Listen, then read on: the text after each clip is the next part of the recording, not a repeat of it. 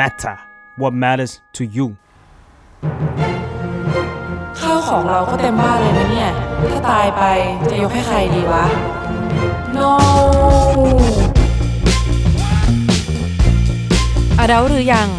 เรื่องของผู้ใหญ่ที่มหาลัยไม่ได้สอน สวัสดีค่ะ ปรางนะคะ ใน episode ที่แล้วเนี่ยเราก็ได้พูดคุยถึงการเตรียมตัวสำหรับการจากไปของคนในครอบครัวนะคะทำให้ปรางเนี่ยค้นพบว่าการตายอย่างสงบเนี่ยมันสามารถเกิดขึ้นได้จริง จากการเตรียมตัวที่ดีทำให้คนที่จากไปเนี่ยก็รู้สึกสงบ แล้วก็คนที่อยู่เนี่ยก็รู้สึกสบายใจด้วยค่ะ ทีเนี้ยในมุมกลับกันทุกวันนี้อะไรก็เกิดขึ้นได้ ไม่ว่าจะเป็นเรื่องของโรคระบาดที่เราไม่รู้ว่ากูติดยังวะ หรือว่าขับขับรถไปอย่างเงี้ยตึกถล่มใส่เฉยเลยอะไรเงี้ยเราไม่มีทางควบคุมหรือว่ารู้ตัวเลยว่าเมื่อไหร่เนี่ยที่เราจะจากโลกใบนี้ไปนะคะทั้งที่ทุกคนน่ะบางว่ามนุษย์ทุกคนก็รู้ว่าสุดท้ายแล้ว จุดจบของเราทุกคนเราเราก็ต้องตายอยู่ดี แล้วก็ความตายเนี่ยมันก็อยู่ใกล้ใกล้ตัวเราอยู่ตลอดเวลานะคะ แต่จริงๆเนี่ยเราก็ยังเลือกที่จะไม่สนใจมันทำเป็นเหมือนกับมองไม่เห็นแล้วก็ใช้ชีวิตไปวันๆดังนั้นเนี่ยจากที่เกิดมาเนี่ยนอกจากการเตรียมตัวจาก การที่คนอื่นเนี่ยจะจากไปการตายของเราเนี่ย เราเองก็ต้องมีการเตรียมตัวแล้วก็มีความสำคัญไม่แพ้กันเลยค่ะ วันนี้เนี่ยเราจึงจะมาพูดคุยต่อนะคะ กับแขกรับเชิญจาก Peaceful Date อีกครั้งหนึ่งค่ะ สวัสดีค่ะพี่กอเตย สวัสดีค่ะน้องปลางค่ะ ก็ขอแนะนำตัวก่อนนะคะกอเตยปินชาดาผ่องนพคุณค่ะ เป็นกระบวนกรค่ะจาก Peaceful Date นะคะ เราก็จัดการเรียนรู้ค่ะ เกี่ยวกับเรื่องการอยู่ดีและตายดีค่ะ ค่ะ วันนี้นะคะถึงเราจะมาพูดเรื่องความตายนะคะ แต่พี่กอเตยบอกไว้ แล้วว่าเราจะไม่เศร้าเด็ดขาดตอนนี้ใช่เพราะมันเป็นเรื่องธรรมชาติ ก็ใช่ค่ะเริ่มต้นอย่างแรกเลยค่ะ พี่กอเตยจากที่ปลางคุยกับพี่กอเตยคราวที่แล้วเนี่ย สิ่งหนึ่งเลย นอกจากคอนเทนต์ที่ดีมากๆแล้วเนี่ย สิ่งหนึ่งที่ประทับใจเลยคือ พี่กอเตยสามารถพูดเรื่องความตายได้แบบสงบนิ่งอะ่ะ มันไม่ใช่การเมินเฉย แต่มันเป็นความเหมือนกับ เออ เข้าใจและยอมรับมันจริง ๆ ทีนี้เนี่ยคำถามคือ แล้วทำไมอะคะ เราถึงต้องคิดและพูดคุยถึงเรื่องความตายกันในวัยนี้ด้วยอะค่ะ อืมจริง ๆ มันเป็นคำถามที่ที่เราทุกคนมีคำถามในใจเราเนาะ เพราะว่าวัยหนุ่มสาวมันเป็นชีวิตที่เรากำลังเป็นดอกไม้กำลังเริ่มเบิกบาน แล้วก็ยังอยากใช้ชีวิตโดยที่ไม่ได้ไปแตะเรื่องนี้มากนะเราก็จะมีการวางแผนอะไรบ้างอะอย่างอย่างปรางเองพี่ถามปรางปรางในวัยหนุ่มสาวของปรางเนี่ยปรางมีการวางแผนชีวิตในเรื่องอะไรบ้างที่ชัดเจนที่เห็นชัดที่สุด ปรางว่าในวัยปางอะ คนส่วนใหญ่ก็จะคิดเรื่องการงานอะลองลงมาก็เรื่องเพื่อนละ แล้วก็เรื่องอืมแบบอะวันๆจะดูซีรีส์หรือพักผ่อนยังไงอะไรอย่างเงี้ยค่ะ อืม นั่นก็เป็นแผนระยะใกล้เนาะที่เราที่เราวางแผนไว้แล้วเราก็ทำมันได้ภายในอาจจะอาทิตย์หนึ่งสองอาทิตย์อย่างเงี้ย แต่ทีเนี้ยค่ะ เรามาคิดเรื่องความตายจริง ๆอะเรารู้แม้ว่ามันจะมาถึงเราเมื่อไหร่ อืม นั่นสิคะอืมไม่มีทางรู้เลยจริงใช่เพราะว่าอย่างอย่างเราวางแผนเรื่องการเรียนการงาน หรือบางคนมีครอบครัว มีลูก อ่าบางคนอาจจะกำลังแต่งงานเนี่ย ทุกอย่างแผนพวกเนี้ยมันเกิดขึ้นตามวันที่เรากำหนดได้หมด แต่ไอ้ความตายเนี่ยกำหนดไม่ได้เลยว่ามันจะมาถึงเราวันไหนเมื่อไหร่ แล้วที่สำคัญคือ ถ้าถามว่าทำไมเราต้องเตรียมตัวตั้งแต่วัยหนุ่มสาวอะทีนี้ถามว่าในวัยหนุ่มสาวเนี่ย ที่เราทำทุกอย่างได้เต็มที่เนี่ย น้องปรางมีความรู้สึกไหมว่า มันจะมีอะไรบางอย่าง ความสามารถบางอย่างของเราในวัยหนุ่มสาวเนี่ย ถ้าเราแก่ตัวไปแล้วเราจะทำไม่ได้ เช่นเรื่องอะไรบ้างๆตอนนี้อย่างแรกเลยค่ะ คือกินบุฟเฟ่ต์ค่ะพี่อืมเมื่อวานเพิ่งคุยกับคนอื่นมาค่ะ ว่าเนี่ยทำไมทำไมตอนเด็กๆนะหนูกินข้าวเยอะมากเลยไม่อ้วนตอนเนี้ยกินบุฟเฟ่ต์นะกินนิดเดียวอิ่มแถมอ้วนอีกต่างหากค่ะพี่ขาอืม พอพอเราแก่ตัวไปเราก็อาจจะแบบ ลดความอ้วนแบบได้ยากขึ้นระบบเผาผลาญพังเนาะอ่าอืมแล้วสิ่งที่ส่งผลต่อไปอีกล่ะถ้าเรานึกภาพไปอีกเนาะวันนี้เราเดินได้เลย เราวิ่งได้ แล้ววันหนึ่งเราแบบเดินได้ช้าลง วิ่งไม่ได้แล้ว จนถึงที่สุดคือเราอาจจะเดินไม่ได้แล้ว อันนั้นก็ยังก็ยังเป็นสิ่งที่เออยอมรับได้ตามสภาพทั่วไปเนาะแต่ให้คิดต่อไปอีกนิดนึง วันเนี้ยพี่กับปางคุยกันอยู่อย่างเงี้ย คุยกันได้ปกติเลย เรายังสื่อสารกันได้รู้เรื่อง ถ้าวันหนึ่งที่เราแก่ตัวไปเราเจ็บป่วย หรือเราอาจจะยังไม่ทันแก่เลย แต่ว่ามันเกิดอะไรบางอย่างขึ้นกับเราที่เป็นที่เป็นเรื่องร้ายๆ เราก็ไม่อยากให้มันเกิดเนาะแต่เราต้องคิดเผื่อว่าหากมันเกิด แล้ววันนั้นเราสื่อสารไม่ได้แล้วล่ะ พี่ไม่สามารถตอบคำถามปรางได้แล้วอะอืมแล้วพี่ก็ไม่สามารถบอกปรางได้แล้วว่า พี่จะต้องทำยังไงกับร่างกายของพี่ พี่ต้องให้คนอื่นเนี่ย มาตัดสินกับร่างกายนี้ของพี่อืมหนึ่งเลยนะ คนเราทุกคนอะเราต้องเชื่อว่าเรามีสิทธิเสรีภาพในตัวเอง อย่างเต็มร้อยเปอร์เซ็นที่จะจัดการทุกอย่างในชีวิตเรา แม้กระทั่งการป่วยหรือการตายก็เช่นเดียวกันสองคือ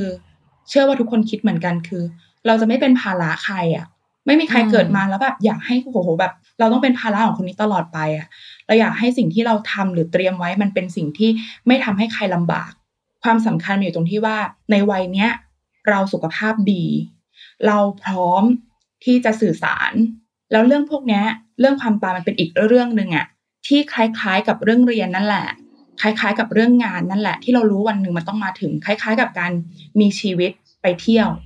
เหมือนกันอืมความตายมันคือการไปเที่ยวนะสำหรับพี่อะแต่แค่ว่ามันเป็นการไปที่ไม่ได้กลับมา เล่าให้ใครฟังหรือกลับมาแบบ ทำเป็นแบบยูทูบเบอร์เนาะบอกว่าเออไอการไปทัวร์ความตายเนี่ยมันเกิดอะไรขึ้นบ้าง มันก็เป็นเหมือนหน้าสุดท้ายของของหนังสือชีวิตเรา ที่เราต้องเตรียมตัวไว้ คนที่โชคดีคือคนที่ได้ตระหนักถึงมันก่อนอืมแล้วก็คิดถึงมันก่อน อาจจะไม่ต้องเตรียมตัวอะไรแบบโอ้โหแบบจริงจังมากมาย แต่อย่างน้อยแค่เรามีคำถามกับตัวเองอะว่าการที่เราจะไปถึงวันนั้นเราจะทำมันอย่างไรอะพี่ว่าอันนี้ก็สำคัญแล้วค่ะ แล้วจริง ๆ เนี่ยในเมื่อความตายเนี่ยมันเป็นสิ่งที่แบบเหมือนมันเป็นหน้าสุดท้ายของหนังสือของเรา แล้วสุดท้ายมันก็คงจะเป็นความว่างเปล่าค่ะแล้วทำไมเราถึงต้องเตรียมตัวล่ะคะ เราเตรียมตัวเพื่ออะไรในที่สุดอะคะเราเตรียมตัวเพื่ออะไรที่สุดก็แบ่งเป็นสองอย่างเหมือนที่ตอนแรกบอกไป อย่างแรกเนี่ยเพื่อตัวเราเอ่อเราบอกว่าหลังจากที่เราตายไปมันจะเป็นความว่างเปล่า แต่จะมีใครรู้ว่าก่อนตายอะ บางคนที่เราพูดกันว่าหุ้ยคนเนี้ยโชคดีจังเลยอะเขาหลับไปเลยอืมเออแบบไม่ต้องทุกข์ไม่ต้องทรมาน ไม่ต้องเผชิญกับโรคอะไร ก็คือคนที่แบบหัวใจล้มเหลวแล้วก็เสียชีวิตไปเลยเนาะอันนั้นเขาไปด้วยความสงบจริง ๆ แต่สิ่งที่เขาเขาอาจจะไม่ได้เตรียมตัวคือเขาไม่รู้หรอกว่าวันนั้นมันจะเป็นวันสุดท้ายของเขา แล้วคนที่อยู่ล่ะคะเขาก็ไม่ได้เตรียมตัวเตรียมใจเหมือนกัน ว่านั่นคือวันสุดท้าย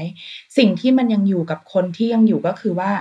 มันจะยังมีเรื่องราวมากมายเลยที่ต้องคอยจัดการหรือแก้ไขปัญหาให้อะใช้อย่างนี้ดีกว่าเนอะเพราะเราปฏิเสธไม่ได้ว่าการใช้ชีวิตของเราทุกวันนี้มันมันสัมพันธ์กับผู้คนมากมายอะแล้วเรื่องราวที่เราทำเช่นแบบ วันนี้เราทำงานอยู่ดีแต่งานเรายังไม่เสร็จ แล้วเราก็จากไปโอเค คุณจากไปอย่างสงบด้วยความสุดท้ายมันว่างเปล่า แต่คนที่ยังอยู่เขาก็จะต้องรับผิดชอบในสิ่งที่ที่มันเกิดขึ้นจากเราสองคือ แล้วถ้าก่อนเราตาย เราไม่ได้จากไปแบบนั้น เรามีความเจ็บป่วยเกิดขึ้น เหมือนที่คุยกันตอนแรกเลย ไอ้ความเจ็บป่วยเนี้ยมันนำพาซึ่งความที่วันหนึ่งเราอาจจะสื่อสารไม่ได้ เราไม่มีสติสัมปชัญญะเพียงพอที่จะบอกใครเลยว่า เออ เราทำสิ่งนี้ไว้นะ ช่วยดูแลจัดการแทนให้หน่อย อีกเรื่องหนึ่งคือ พอเข้าไปสู่การรักษาทางการแพทย์แล้วอะเราต้องยื้อชีวิตไงอืมอะลองนึกง่ายๆ ทุกวันเนี้ยเราเราคิดง่ายๆเลยว่าแบบไอ้การที่ใส่ท่ออะ ที่เราได้ยินข่าวโควิด เนี่ย แล้วแบบโอ้ต้องใส่ท่อต้องแบบยื้อชีวิตนะถึงที่สุดอย่างเงี้ย บางคนเขาก็ไม่ได้ต้องการแบบนั้น แต่เราต้องทำเพราะว่าเขาไม่ได้แสดงเจตนาไว้ ซึ่งจริง ๆ แล้วการใส่ท่อมันไม่ได้ผิดนะ บางคนเขาอาจจะอยากใส่ก็ได้ เพราะว่าเพื่ออะไรบางอย่าง แต่ทีเนี้ยการไม่คุยไว้อะเออการไม่คุยไว้มันก็เป็นเรื่องที่ทำให้มันยากต่อการตัดสินใจของคนข้างหลัง เพราะฉะนั้นมันไม่ใช่แค่ว่า คุณตายจากไปแล้วเป็นความว่างเปล่า แต่อย่างน้อยมันให้คนที่อยู่อะเขาได้เบาใจด้วยว่าการจากไปของเราเนี่ยมันจะไม่ได้มันจะไม่ได้ทิ้งอะไรไว้ที่ทำให้เขาต้องต้องมาคอยจัดการให้นะ อืม มันก็เลยกลายเป็นว่าเรามีความสัมพันธ์กับผู้คนน่ะ เราจึงต้อง คิดหรือตระหนักเรื่องพวกเนี้ยเพื่อคนอื่นด้วย ไม่ใช่เพียงแค่ตัวเราอย่างเดียว อืมไม่งั้นเนี่ย พอถึงโมเมนต์ที่เราสื่อสารไม่ได้นี่มันเป็นเกมเดาใจเลยนะคะ พี่ใช่เขาจะต้องมาเดาว่าเราอยากได้อะไร ไม่อยากได้อะไรอืมบางทีมันก็มีแบบมีกฎหมาย มีกฎเกณฑ์ที่แบบเออ ถ้าเกิดคุณไม่ได้ตัดสินใจไว้ มันก็ต้องมาลงอีหลอบนี้นะ แล้วคุณก็อาจจะแบบไม่ได้อยากได้สิ่งนั้นจริง ๆ ใช่ อืมค่ะถ้าอย่างนั้นแล้วอะค่ะ พี่กอเตยแล้วเมื่อไหร่ล่ะคะ ที่เราควรจะเริ่มเตรียมตัวในเมื่อ อย่างปางอย่างพี่กอเตยอย่างเงี้ยก็ยังอายุน้อยอยู่แล้วก็อืมสุขภาพแข็งแรงอะไรอย่างเงี้ยหลายๆคนก็อาจจะมองว่าเออ เร็วไปไหมอะที่เราจะแบบมานั่งนั่งคิดนั่งแบบเขียนนั่งแบบเอ้ย ถ้าเกิดเป็นชั้นจะปั๊มหัวใจไหมอะไรอย่างเงี้ยค่ะ พี่นะมีเรื่องแบบมันหามากเลยอะคือเราอะต้องฉีดวัคซีนกันใช่ป่ะแล้วค่ะพี่ก็พี่ก็แบบเห็นใน Facebook อะไรอย่างเงี้ย แล้วพี่ก็เห็นเพื่อนพี่เว้ยแบบเขียนพินัยกรรมชีวิตตัวเอง ก่อนวันที่ไปฉีดวัคซีน แบบนางก็เขียนแล้วนางก็บอกว่าเนี่ยทำพินัยกรรมชีวิตไว้แล้วนะ เพราะว่าพรุ่งนี้จะไปฉีดวัคซีน เราสังเกตไหมว่าอะไรที่ที่มันเริ่มมาใกล้ตัวเราแล้วเราเริ่มไม่มั่นใจกับมันอะมันจะทำให้เราตระหนักถึงอะไรบางอย่างอืมถ้าถามว่าตอนไหน มันคงเป็นตอนที่แต่ละคนเริ่มตระหนักถึงอะไรบางอย่าง กับชีวิตของตัวเองนั่นแหละ บอกไม่ได้เลยนะว่าแบบ อุ๊ยคุณอายุคุณอายุยี่สิบเจ็ดยี่สิบแปดแล้วนี่คุณต้องเตรียมพร้อมแล้วนะ เดี๋ยวมันจะอย่างนั้นเดี๋ยวมันจะอย่างนี้มันเป็นทามมิ่งของแต่ละคนน่ะเราไม่อยากจะระบุว่ามันควรจะเป็นตอนไหน แต่อย่างน้อยถ้าเราได้ได้เห็นอะไรที่มันใกล้ตัวเรา เช่น เราเห็นการสูญเสียของคนใกล้ตัว หรือไม่ต้องใกล้ตัวหรอกไกลออกไปหน่อยหนึ่งเราเห็นการสูญเสียผู้คนจากโควิด เห็นยอดที่เกิดขึ้นทุกวันนี้จากการเสียชีวิตไหมอืมมีสักกี่คนที่ที่จะได้เตรียมใจกับมันอืม ที่จะได้ตระหนักว่ามันจะมาถึงเราเร็วขนาดนี้ มันไม่มันไม่มีอะไรแน่นอนเลยอะ่ะ เพราะฉะนั้นถ้าเราเริ่มที่จะตระหนักได้แล้วว่า สิ่งเนี้ยมันใกล้กับเรามากจริง ๆ เหมือนที่คุยกัน EP ที่แล้วว่ามันอยู่ข้างหลังเราอยู่ที่ว่ามันจะมาแตะเฮ้ยไปปะเมื่อไหร่ แค่นั้นเนี่ยอืมเราก็เริ่มได้แล้วค่ะ แล้วแล้วมันจะดีมากเลยถ้าเราเริ่มในวันที่เราอะคุยได้ สื่อสารกับคนใกล้ตัวเราได้ แล้วก็ อืมแสดงเจตนาของเราได้อย่างเต็มที่ โดยที่เราไม่ต้องตะขิดตะขวงใจว่า การพูดเรื่องตายนี่มันจะมันจะส่งผลอะไรยังไงเพอทุกวันนี้อืมขนาดที่เราหลีกเลี่ยงที่จะไม่พูดถึงมันอะเราก็ยังหนีมันไม่พ้นเลยอะอืมเออ จริงค่ะ เราควรที่จะสามารถพูดคำว่าตายหรือท็อปิกอืมเรื่องนี้ได้กันอย่างแบบเหมือนเย็นนี้จะกินอะไรดีพรุ่งนี้จะทำอะไร มันก็เป็นเหมือนธรรมชาติอย่างหนึ่งในชีวิตคนนะเนาะพี่เนาะ ใช่ค่ะ เราเราเรารู้นะว่าเราว่าว่าคำเนี้ยมันจะเกิดขึ้นจริง ๆ ง่ายที่สุดคือยอมรับว่าวันหนึ่งมันจะเกิดขึ้น แล้วเราก็จะพูดถึงมันได้ง่ายขึ้น พี่เคยอ่านหนังสือเล่มหนึ่งอะคือเขาบอกว่ายิ่งเราหลีกเลี่ยงคำว่าตายมากเท่าไหร่ เราก็จะยิ่งไปหาคำที่มันเศร้ากว่าตายมากขึ้นเท่านั้น เพราะฉะนั้นเราแบบยอมรับในการในการใช้คำว่าตายไปเลย เพราะมันตรงตัวแล้วมันรู้อยู่แล้วมัน มันมันเกิดอะไรขึ้น มันจะเกิดอะไรขึ้นในวันข้างหน้า ถ้าอย่างนั้นนะคะ พี่กอเตย ถ้าเกิดว่าโอเค สมมติวันเนี้ยเราจะมานั่งคิด โอเค เราจะเตรียมตัวละอืมไอการเตรียมตัวเนี่ยเผื่อที่ว่ามันจะเกิดขึ้นอะไรอย่างเงี้ยค่ะ เราจะต้องเริ่มเตรียมตัวยังไงบ้างคะอ่าสำหรับปรางที่ปรางบอกว่า เออแบบหนูก็เริ่มคิดแล้วนะ นิดนึงอย่างเงี้ย ปรางคิดว่าถ้าถ้าณวันเนี้ยจะเริ่มปรางจะเริ่มจากเรื่องไหนก่อน เป็นคำตอบที่ยากมากเลยค่ะ พี่ เพราะว่า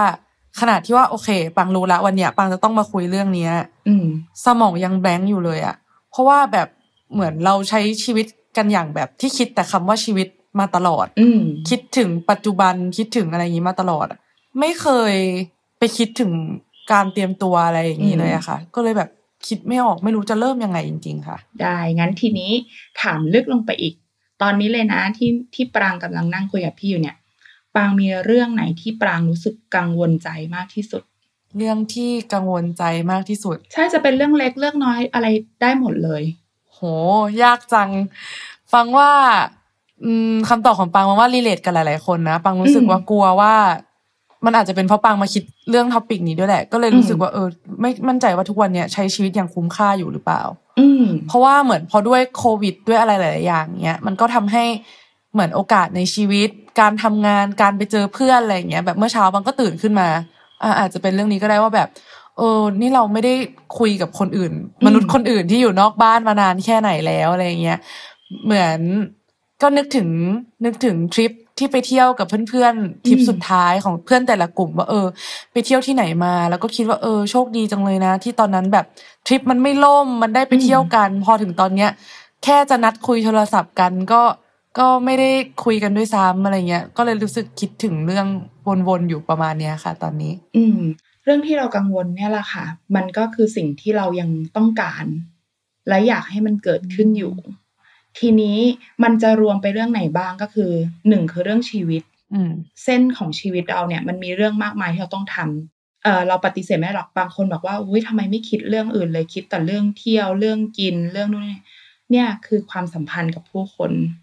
อย่างที่ปรางบอกปรางบอกโอ้โหแบบคิดถึงเพื่อนมากเลยนะ ยิ่งโควิดเนี่ยเรายิ่งเห็นความคิดถึงเนี่ยมันมันชัดเจนมากขึ้น แม้เราจะเป็นคนไม่แสดงออกเลย แต่ว่ามันก็จะเด่นชัดขึ้นมา มากกว่าเรื่องนั้นคือ เรื่องเป้าหมายชีวิตเรา ว่าสุดท้ายแล้วอะเราอะจะไปถึงจุดนั้นที่เราจะต้องเตรียมตัวตายเนี่ย มันจะต้องมีการใช้จ่ายค่าใช้จ่ายเท่าไหร่ อันเนี้ยก็สำคัญ มันก็จะวนกลับมาที่ว่าแล้วเราต้องทำงานอย่างไร เก็บเงินอย่างไร ให้มีประสิทธิภาพมากเพียงพอที่จะสามารถส่งเราอะไปถึงช่วงท้ายที่เป็นคุณภาพชีวิตที่ดีได้ ถ้าเกิดถามพี่ว่าเริ่มจากไหนนะ จริง ๆ มันเริ่มจากสิ่งที่เรารู้สึกว่าเรากังวลหรือเราค้างคาเนี่ยดีที่สุดเลย คืออย่างเช่นวันเนี้ยอันนี้เป็นตัวอย่างเนาะอย่างเช่นวันนี้เราเรารู้สึกว่าเราทำงานมาได้เงินเยอะมากเลย แต่ว่า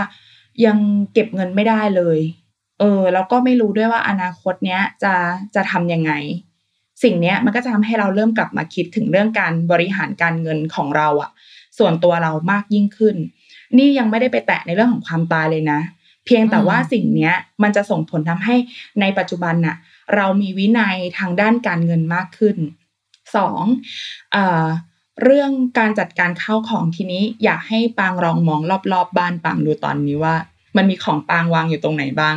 พูดมาสักห้าอย่างตอนนี้ที่ของปางวางอยู่ที่ปางเห็นเลยมีอะไรบ้างตอนเนี้ย ที่มันอยู่คนละที่กัน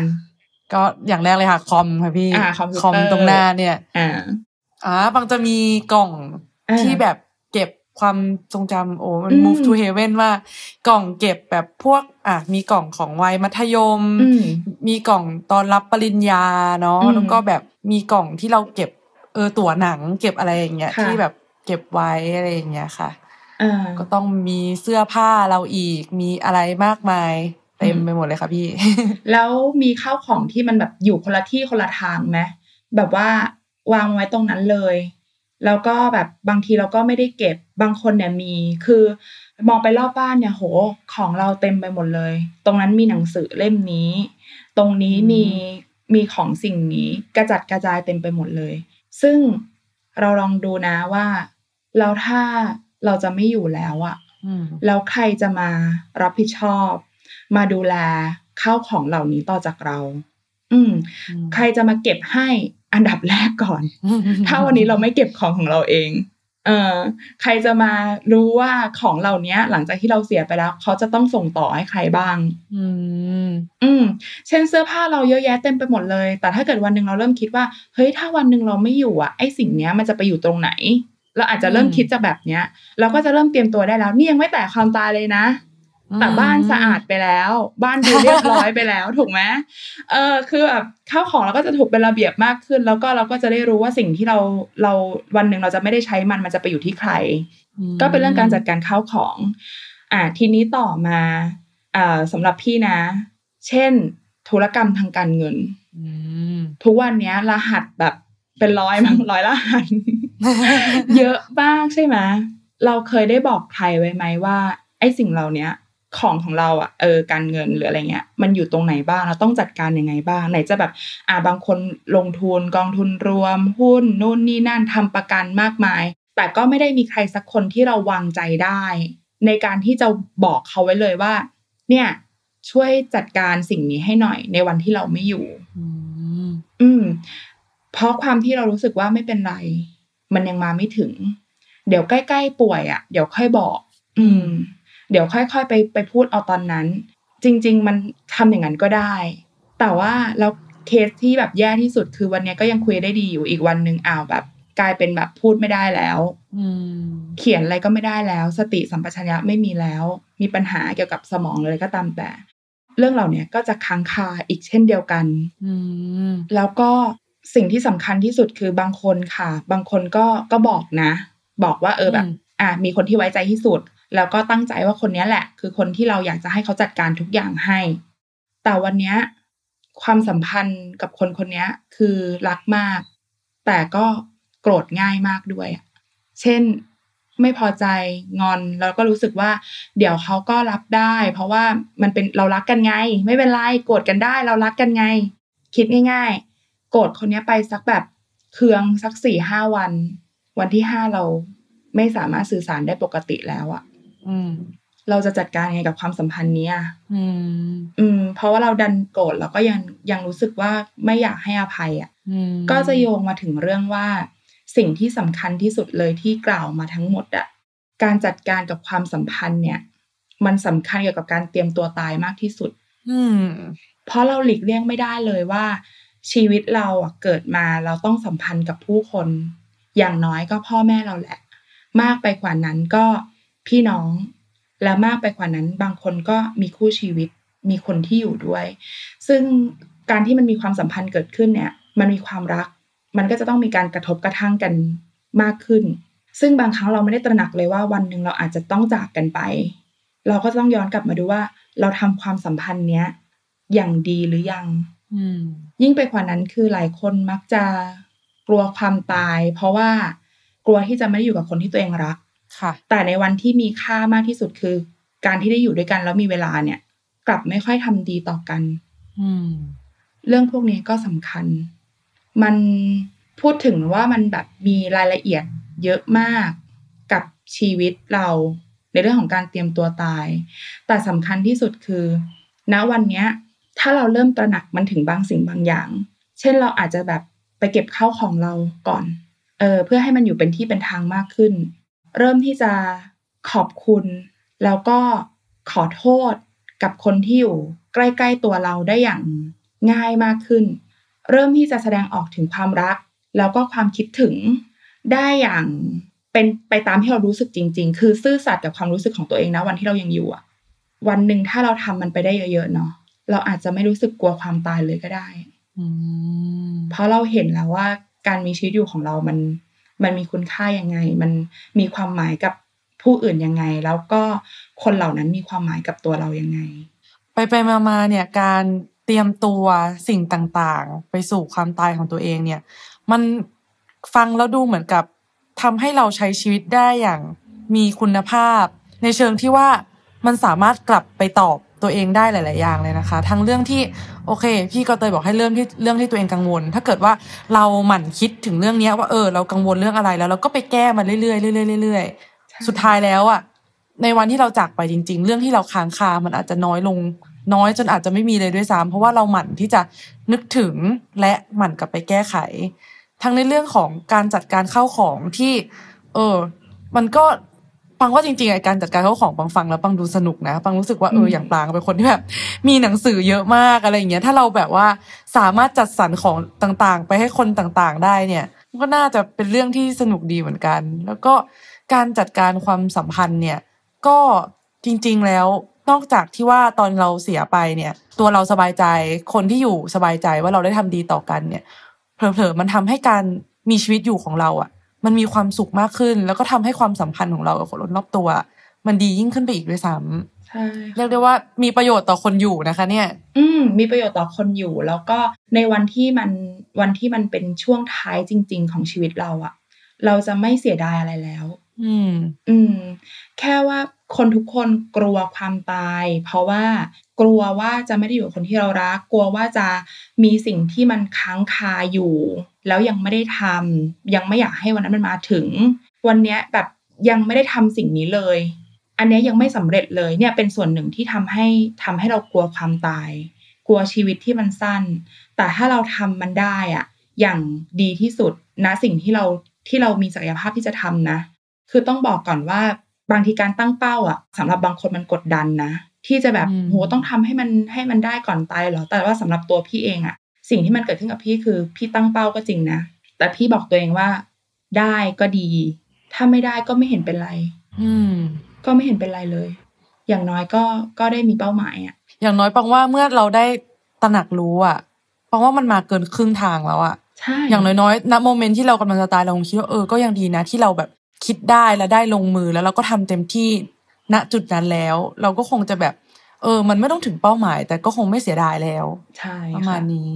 แล้วนอกจากการจัดการต่างๆ เหล่านี้แล้วเนี่ยปังว่าอีกสิ่งหนึ่งเลยที่สำคัญมาก ๆเลยก็คือการเตรียมใจของตัวเองค่ะพี่กอเตยค่ะ เราจะสามารถเตรียมใจของเราเองได้ยังไงบ้างคะเอ่อการเตรียมใจเนี่ยมันใช้เวลาเหมือนกันนะ แล้วก็ต่อให้เตรียมใจใช้คำนี้ดีกว่า ต่อให้เราเตรียมใจ มากขึ้นเรื่อยๆแล้วอะเราก็ไม่รู้หรอกว่าวันนั้นที่มันมาถึงจริง ๆอะเราจะเป็นไปได้อย่างที่เราคิดไหม ว่าหนึ่งคือเราเราจะสงบได้จริงไหม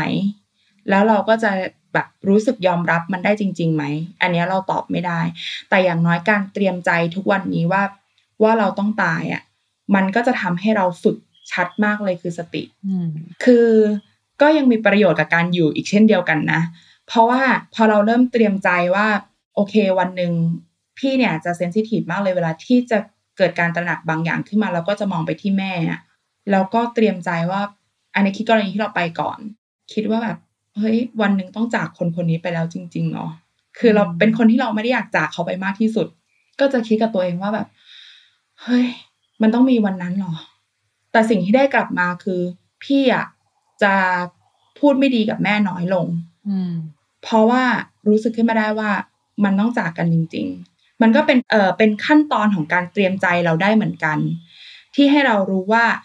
โอเค วันหนึ่งเราต้องเดินทางไปนะ ไม่ว่าใครจะไปก่อนก็ตามแต่แหละวันหนึ่งเราจะต้องเตรียมพร้อมแล้วก็เตรียมตัวที่จะไป การเตรียมใจเนี้ยมันค่อยๆทำให้เราอะสงบมากขึ้นใช้อย่างนี้ดีกว่า ช่วงแรกก็ไม่สงบนะ คือช่วงแรกก่อนที่จะมาพูดเรื่องความตายได้เยอะอย่างเงี้ยเราก็เราก็คิดว่าเฮ้ยแบบก็ยังไม่อยากยังไม่อยากเลยอะ แต่คือถามว่าทุกวันเนี้ย กลัวไหมกลัวความตายคุยเรื่องความตายได้ขนาดเนี้ยแต่ถามว่ากลัวความตายไหมกลัวจ้ะกลัวจ้ะเพราะว่าอย่างที่บอกอะกลัวเพราะอะไร เพราะมันยังมีหลายอย่างที่อยากทำอะมันยังแบบอืมยังทำไม่เสร็จ แต่ว่าเตรียมใจไว้ไหมว่ามันจะเกิดขึ้นเตรียมค่ะ แล้วก็แล้วก็แค่รู้สึกว่าในถึงช่วงเวลานั้นอะเราจะสงบกับมันได้ คือหมายถึงว่าถ้ามันมาเผชิญหน้ากับเราแล้ว แล้วก็แบบมาปึ้งแบบซึ่งหน้ากับเราแล้วว่า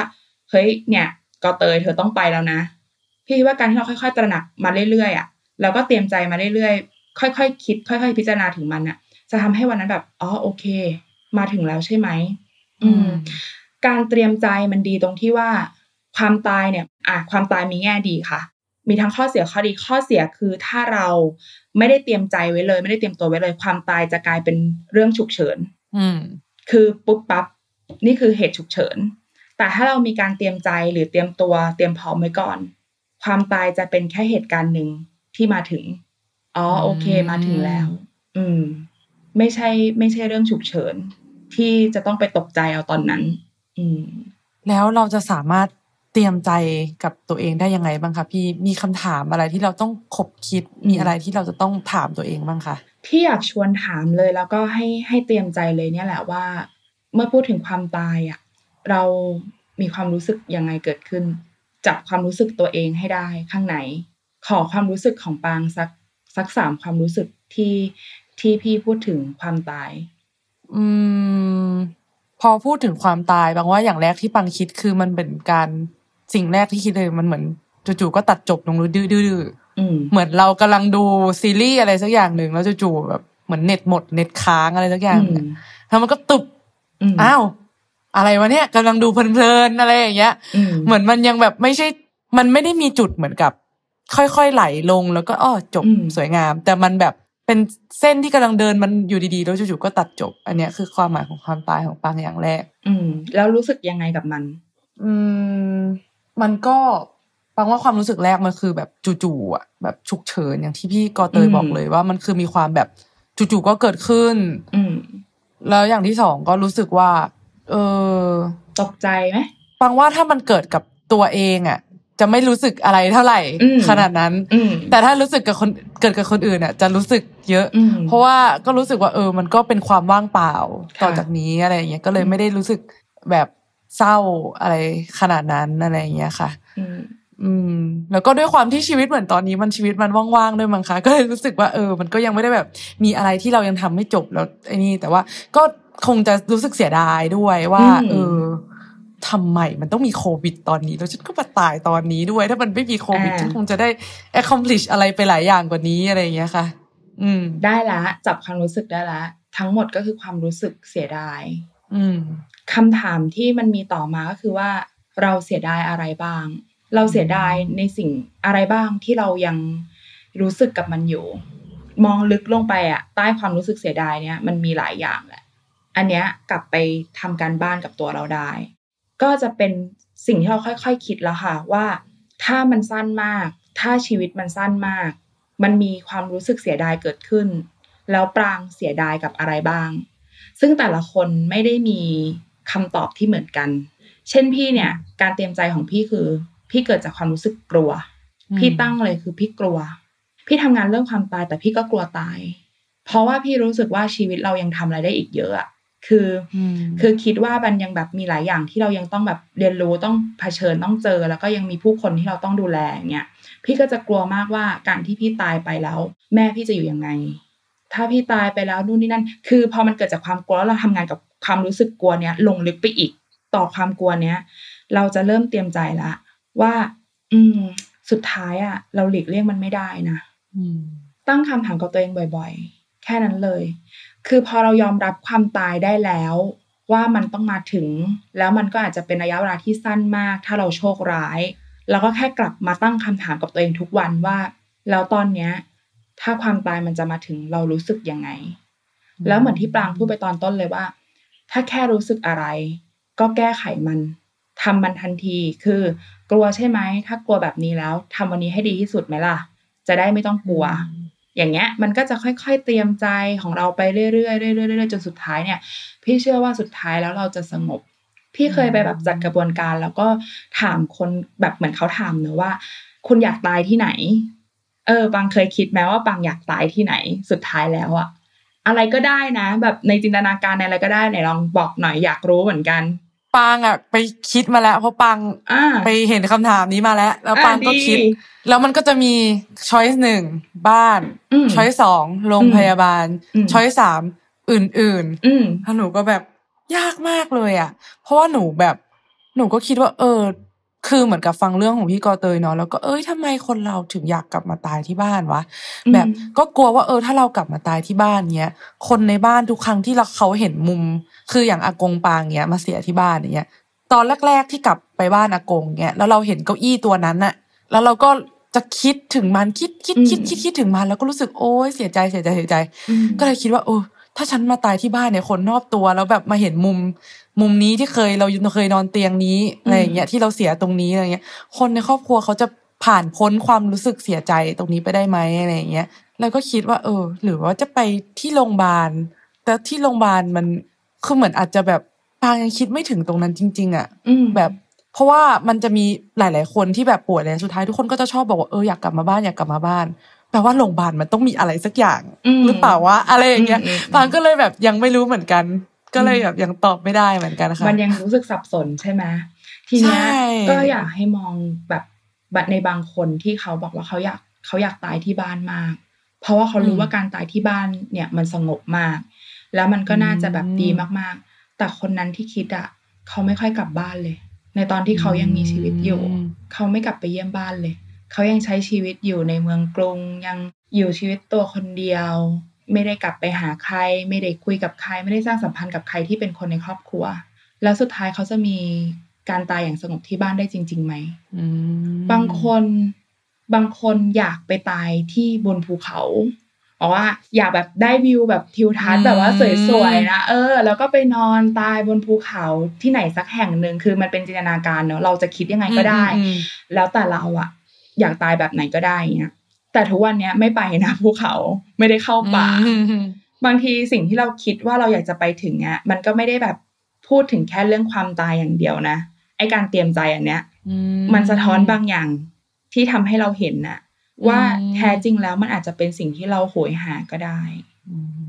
มอ่าอาจจะเป็นสิ่งที่เราแบบอยากให้มันเกิดขึ้นกับเราก็ได้บางทีอาจคุณไม่ได้อยากไปตายบนภูเขาหรอก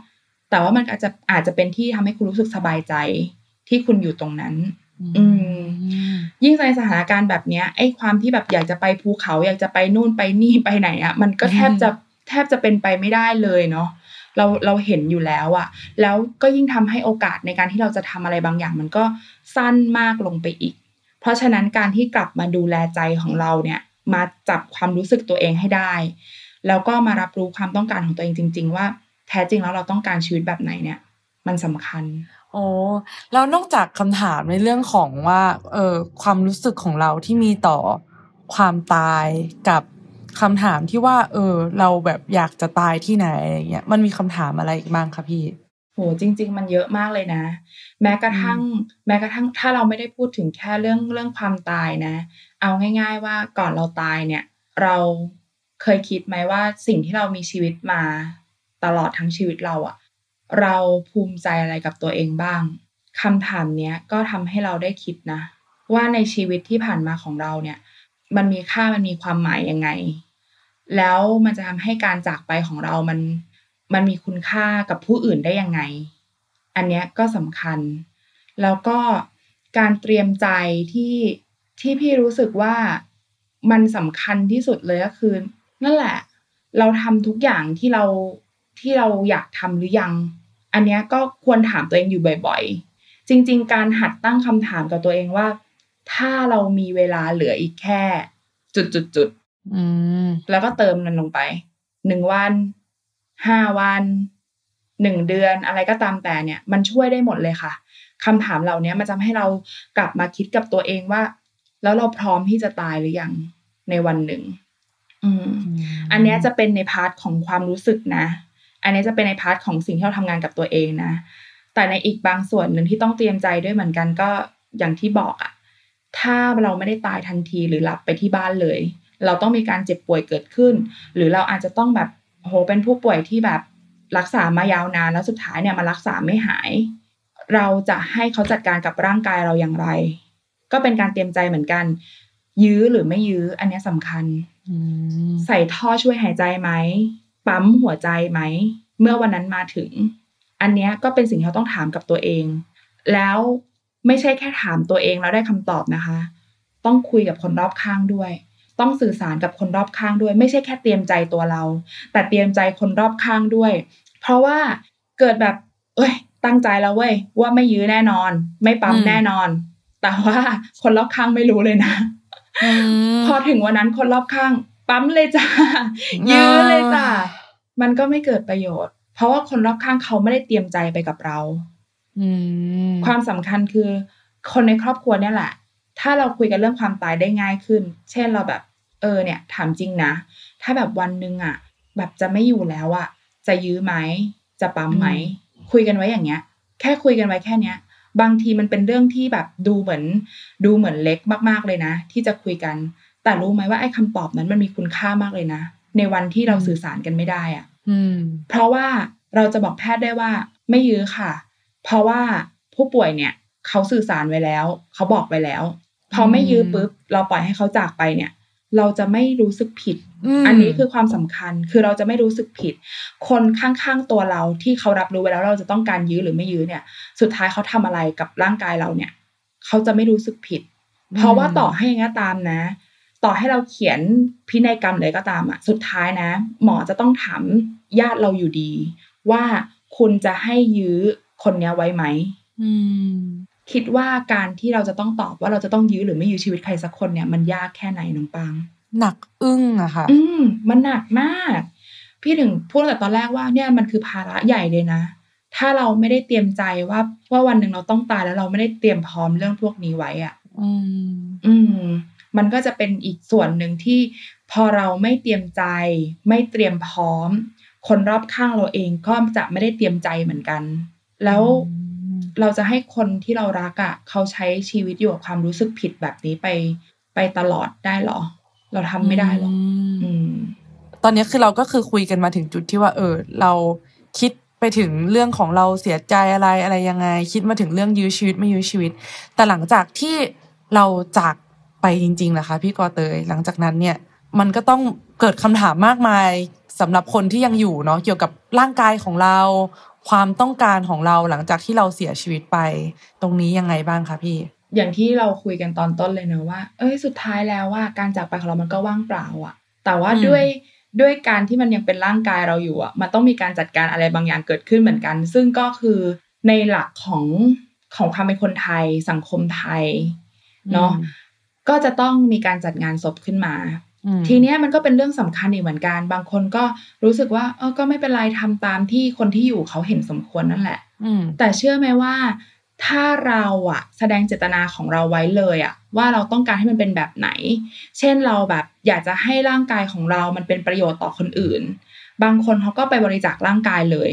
อืม อืม ไปบริจาคร่างกายไว้เลยตอนที่เรายังแข็งแรงดีเนี่ยแหละ ว่าสุดท้ายแล้วเนี่ยพอเราเสียชีวิตนะ ร่างกายเนี้ยก็เอาส่งให้โรงพยาบาล ไปให้นักศึกษาแพทย์เรียนอย่างเงี้ยค่ะ ก็จะมีคนที่ทำแบบนั้น แล้วก็เอ่อส่วนงานศพเนี่ยบางทีตามตามหลักแล้วเนาะเขาก็อาจจะให้ทางมหาวิทยาลัยเนี่ยเขาโรงเรียนแพทย์เนี่ยเขาจัดการเลย หรือบางคนก็อาจจะนำศพเนี่ยกลับมาทำศพเอง ซึ่งอันเนี้ยเราก็สามารถแบบคิดไว้ได้อีกเอาจริงมันเป็นเรื่องการคิดเล่นๆนะ มันก็แอบสนุกนะ เพราะว่าอืมอย่างที่บอกอะว่าแบบเวลาที่เราเวลาที่เราคิดว่า อุ้ยเนี่ย เดี๋ยวเพื่อนต้องมางานวันเกิดเราอะนางต้องใส่ธีมนี้ชุดสีนี้อะอืมเอองานรับปริญญาเราขอให้เพื่อนทุกคนแต่งตัวเป็นมนุษย์อวตารมาอะไรก็ตามแต่เห็นว่าเราก็จะได้อืมมีการคิดธีมเอ่องานแต่งงานเราอยากให้เป็นแบบนี้ให้เพื่อนเรามา เนี่ยเราคิดถึงงานพวกเนี้ยได้หมด แต่ทำไมล่ะ งานศพมันเป็นงานสุดท้ายของเรา ในการที่เราจะทิ้งความทรงจำบางอย่างไว้ให้ผู้คนน่ะ อืมทำไมเราถึงไม่ไม่ลอง คิดกับมันดู เราไม่ลองแสดงเจตนาของเราไว้กับคนข้างหลังว่า เราต้องการมันยังไง ซึ่งทุกวันเนี้ยมันหลากหลายมากแล้วงานศพในปัจจุบันเนี่ยพี่รู้สึกว่าทุกคนต้องการความเรียบง่ายนะไม่ได้อยากอะไรได้อะไรที่มันหวือหวามาก ไม่ไม่ได้ต้องการอะไรที่มันรบกวนคนอื่นมาก รู้สึกว่ามันเป็นแบบนั้นเอ่อแต่ว่าในดีเทลเล็กๆอะ่ะเราก็พูดไว้ได้หมดเลยว่า จริง ๆ แล้วเราต้องการที่จะไปอยู่ที่นี่นะ ในสุดท้าย เช่นแบบคนคนพุทธเนาะก็อาจจะแบบอืมอยากไปอยู่ที่วัดนี้ คนศาสนาอื่น ๆ ก็อาจจะอยากอยากไปอยู่ในที่ที่เขาเขารู้สึกอยากจะอยู่แล้วก็สงบ ซึ่งสิ่งเหล่านี้เราก็เลือกได้เอ่อกี่วัน เรื่องพวกนี้ก็เป็นเรื่องมันเป็นเรื่องใหญ่มากเลยนะพี่เคยผ่านการสูญเสียแบบญาติมา แล้วก็ทุกคนต้องมานั่งคิดว่าวิกี่วันดี อืมเออจริง ๆ แล้วเรื่องพวกนี้เราก็บอกไว้ได้เลยว่าเราต้องการมันยังไง เราต้องการมีอะไรในงานศพเราบ้าง ซึ่งงานศพในปัจจุบันเนี่ยโหหลากหลายมาก บางคนก็ทำแบบมิวเซียมของตัวเองก็มี ที่แบบอืมทำให้ผู้คนได้มาตระหนักรู้หรือเห็นอะไรบางอย่าง ให้เรื่องของเขาเนี่ยมันมันเป็นประโยชน์ ซึ่งการที่เราทำงานศพเราให้มันให้มันเป็นเรื่องที่สนุกได้ คือเพื่อนมาแล้วเกิดรอยยิ้ม เราเราเคยเห็นเนอะหลาย ๆ งานศพที่มันเป็นอย่างนั้นจริง ๆ ทุกคนมาเพื่อเพื่อมาเจอกันแล้วมันอบอุ่นเนี่ย พี่เชื่อว่ามันจะเป็นสิ่งสุดท้ายที่เราอะสามารถทำให้คนที่ยังอยู่ได้จริง ๆ ในงานของเรา เพราะฉะนั้นเรื่องพวกเนี้ยมันมันมันมีการเตรียมการได้ มันมีการเตรียมพร้อมได้ ซึ่งการจัดการเหล่านี้เราคุยกับคนข้างหลังไว้อะคุยกับคนที่จะอยู่เพื่อที่จะดูแลเราหรือจัดการเรื่องพวกเนี้ยเราคุยไว้อะเขาอาจจะรู้สึกว่าเฮ้ยมันมันเกินไปปะคือบางอย่างทำให้ไม่ได้จริง ๆ อย่างเงี้ย แต่การสื่อสารไว้มันก็ทำให้เราได้คุยไงว่า เฮ้ยทำได้แค่นี้นะ เราก็จะรู้สึกว่า เฮ้ยไม่เป็นไรทำได้แค่ไหนอืมแค่นั้นอืมไม่ต้องกดดันนะ ไม่ต้องรู้สึกว่ามันถูกคาดหวังนะ อันเนี้ยแค่เป็นสิ่งที่เราอยากได้ แต่สุดท้ายถ้าหน้างานจริง ๆ มันทำได้แค่ไหน ก็คือแค่นั้น แล้วเรื่องที่ดีนะ การที่เราวางแผนงานของเราไว้อะว่าเราจะมีงานศพแบบไหนอะมันเซฟงบประมาณมาก อืมอืมมันมันช่วยเราในเรื่องของการแบบประหยัดเงินไปได้เยอะอะ จริง ๆอืมอันเนี้ยคือคืออันเนี้ยประสบการณ์ตรงจากคุณพ่อเนาะเราก็จะแบบเห็นเลยว่าโหแบบคนอื่นเขาเขามากกว่าเราแบบครึ่งแบบสองเท่าอะ่ะ แต่เราคือเซฟได้ มันก็เป็นเรื่องที่สนุกที่เราจะคิดถึง แล้วก็เออพี่อะเคยคุยแบบในวงอะไรอย่างเงี้ย เรื่องงานศพเนี่ยบางคนบอกว่าเนี่ยงานศพนะ จะจ้างแบบศิลปินเกาหลีมาอืมคือคือบางทีเรื่องแบบเนี้ยมันทำให้เราแบบมีมีความรู้สึกมีกำลังใจในการอยู่เหมือนกัน ที่เรารู้ว่าเราชอบอะไรเราอยากได้อะไรแบบเนี้ยค่ะ มันก็เป็นเรื่องราวที่เราคุยได้โดยที่เราไม่ต้องเศร้า แล้วงานศพอืมไม่มีใครนิยามมันนะว่ามันเป็นงานเศร้า อืมถ้าเราจากไปอย่างที่เราไม่มีอะไรค้างคาเราต้องมีใครมาเศร้ากับเราล่ะ ไม่มีหรอก อืมอืมจริงค่ะ ฟังแล้วก็คิดได้ว่า เออ คนเราอะนะมีวันเกิดทุกปี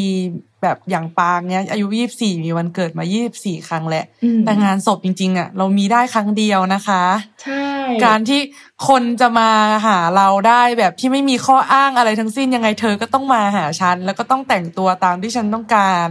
แล้วก็มารับสารที่ฉันทิ้งไว้เนี่ย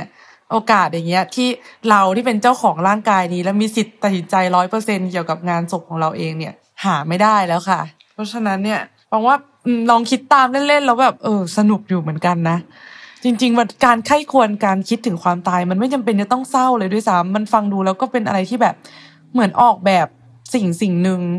ที่ยังไง เดี๋ยวมันก็ต้องมาถึงอยู่ดีใช่ค่ะ มันทำให้เราได้ได้ซ้อมตาย อืมซ้อมตาย คือตายก่อนเลย แล้วเดี๋ยวพอวันนั้นมันมาถึงจริง ๆ อ๋อ อันเนี้ย วันเล่นใหญ่ วันวันจริง วันจริง มันก็จะรู้สึกว่า เออ เราก็จะไม่ตื่นเต้นแล้วก็ไม่ไม่ได้ตระหนกมาก ๆ อืมอืมเราก็จะได้สงบจริง ๆ แล้วก็ตายดีจริงจริงค่ะ เพราะว่าณตอนนี้เนี่ยที่เราคิดว่าเออ มันไม่มีอะไรเกิดขึ้นกับเราหรอกก็คือเราอะยังมีเวลาเนาะที่จะมานั่งคิดหาคำตอบกับตัวเองจริง ๆ เพราะว่าณวันนั้นมาถึงเนี่ยไม่มีใครรู้เลยว่า เราจะเหลือเวลาให้เรามานั่งคิดจริง ๆ อะ เมื่อไหร่ แบบเหลือนานแค่ไหน แล้วก็ไม่รู้ด้วยว่าสติสัมปชัญญะการสื่อสารกับคนอื่นเนี่ย มันจะเหลือมากแค่ไหนด้วย เพราะฉะนั้นเนี่ยอาจจะต้องเรียกได้ว่า ไม่ต้องคิดจริงจังแบบไม่ต้องแบบว่าโอเค วันเนี้ยฉันจะนั่งอยู่ตรงเนี้ยแล้วก็มาคิดจริงจังเกี่ยวกับเรื่องนี้ทำให้มันเหมือนแบบเป็นแทสชิ้นหนึ่งที่มันดูหนักมากๆอืมแค่บางว่าอาจจะแบบใช้ชีวิตทั่วไปอะเนาะแล้วก็ลองตั้งคำถามตัวเองมาเล่นๆสักข้ออะไรเงี้ยบางว่ามันก็มีประโยชน์มากๆเลยค่ะ แล้วก็ปังรู้สึกว่าสิ่งหนึ่งที่ฟังแล้วก็รู้สึกว่าน่าสนใจมากๆเลย ก็คือ การที่เราตอบคำถามตัวเองตรงเนี้ย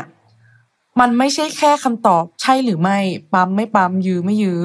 ค่ะที่ไหนเป็นคำตอบคำเดียว แต่คำตอบเนี้ยเมื่อได้คำตอบมาแล้วอะฟังว่ามันต้องเอาไปคิดต่อว่าแล้วทำไมเราจึงตอบแบบนี้ อย่างเช่นที่พี่กอเตยบอกว่า เออ เรื่องภูเขาเรื่องบ้านอะไรอย่างเงี้ยเอ้ยมันทำให้แบบ เราได้พอหลังจากเราได้คำตอบ แล้วเราได้เหตุผลเบื้องหลังคำตอบอะมันกลับมาพัฒนาการใช้ชีวิตอยู่ของเราอย่างแท้จริง แล้วมันทำให้ชีวิตที่เราใช้อยู่ทุกวันเนี้ยเราจะไม่เสียดายเลย ถ้าเราได้คำตอบเหล่านั้นมา แล้วก็เอามาใช้ชีวิตตรงนี้ด้วยค่ะ ก็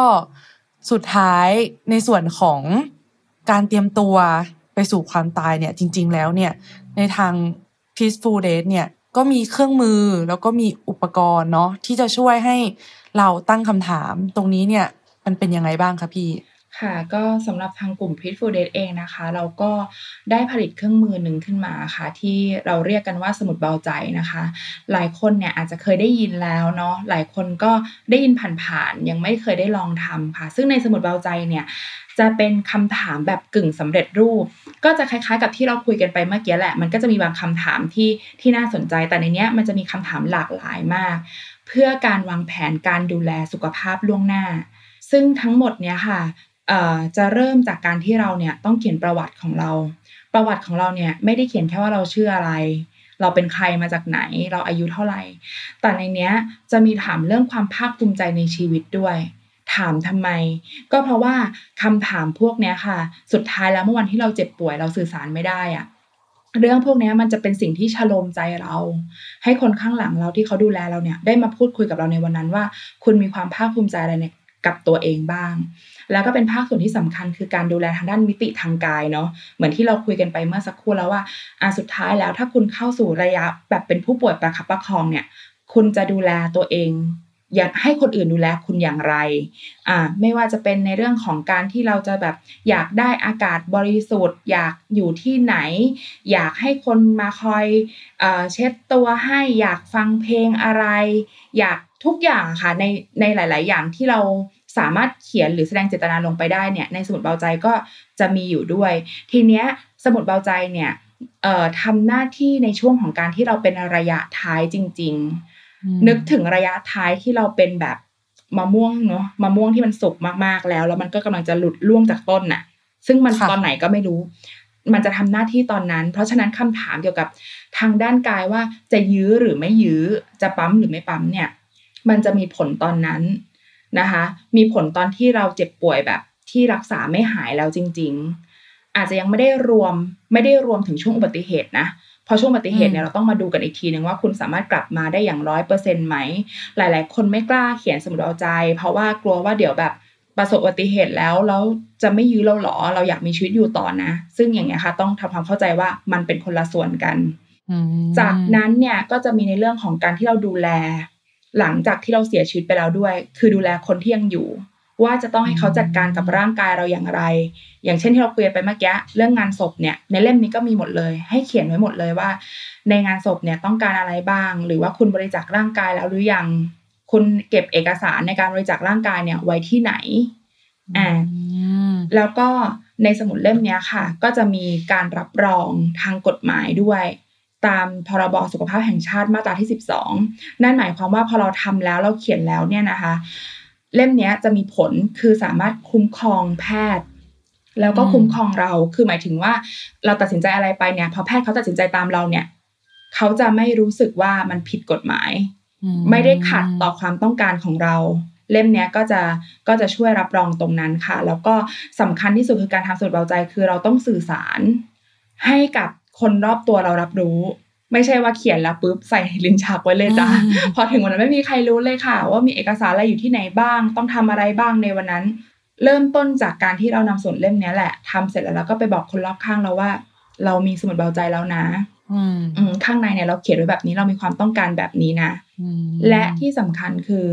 หลายคนไม่กล้าเขียนเพราะว่ากลัวเขียนแล้วก็คือต้องเขียนไปเลย อย่างเช่นเราอายุวัยแค่เนี้ย เราอายุแค่แบบหนุ่มสาวเนี่ยเราแบบวูเขียนแล้วแล้วแบบเดี๋ยววันหนึ่งข้างหน้า อายุห้าสิบไม่เอาอะ ไม่เอาอย่างนี้แล้ว ไม่ใช่ค่ะ สมุดเบาใจสามารถแก้ไขได้ เปลี่ยนแปลงได้ตลอดเวลา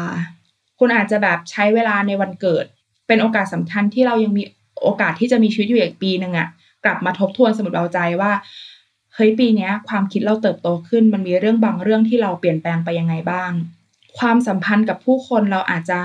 วันเนี้ยเราโสดใช่ปะ อ้าวค่ะอีกปีหนึ่งจ้ะมีผู้เข้ามาอะหรืออะไรเข้ามาอีอะ เราก็อาจจะต้องเปลี่ยนหรือแบบชีวิตเรามันเติบโตขึ้นทุกวันมันมีการทบทวนได้ตลอดเวลา มันเปลี่ยนแปลงได้ค่ะ มันก็จะใช้แบบแค่ว่าเล่มที่เป็นล่าสุดของเราจริง ๆ เท่านั้นเองอ่าที่เราจะที่เราจะเป็นเล่มที่สามารถใช้งานแล้วก็มีประสิทธิภาพได้จริง ๆ ซึ่งสมุดเอาใจเนี่ยเวลาทำเนาะ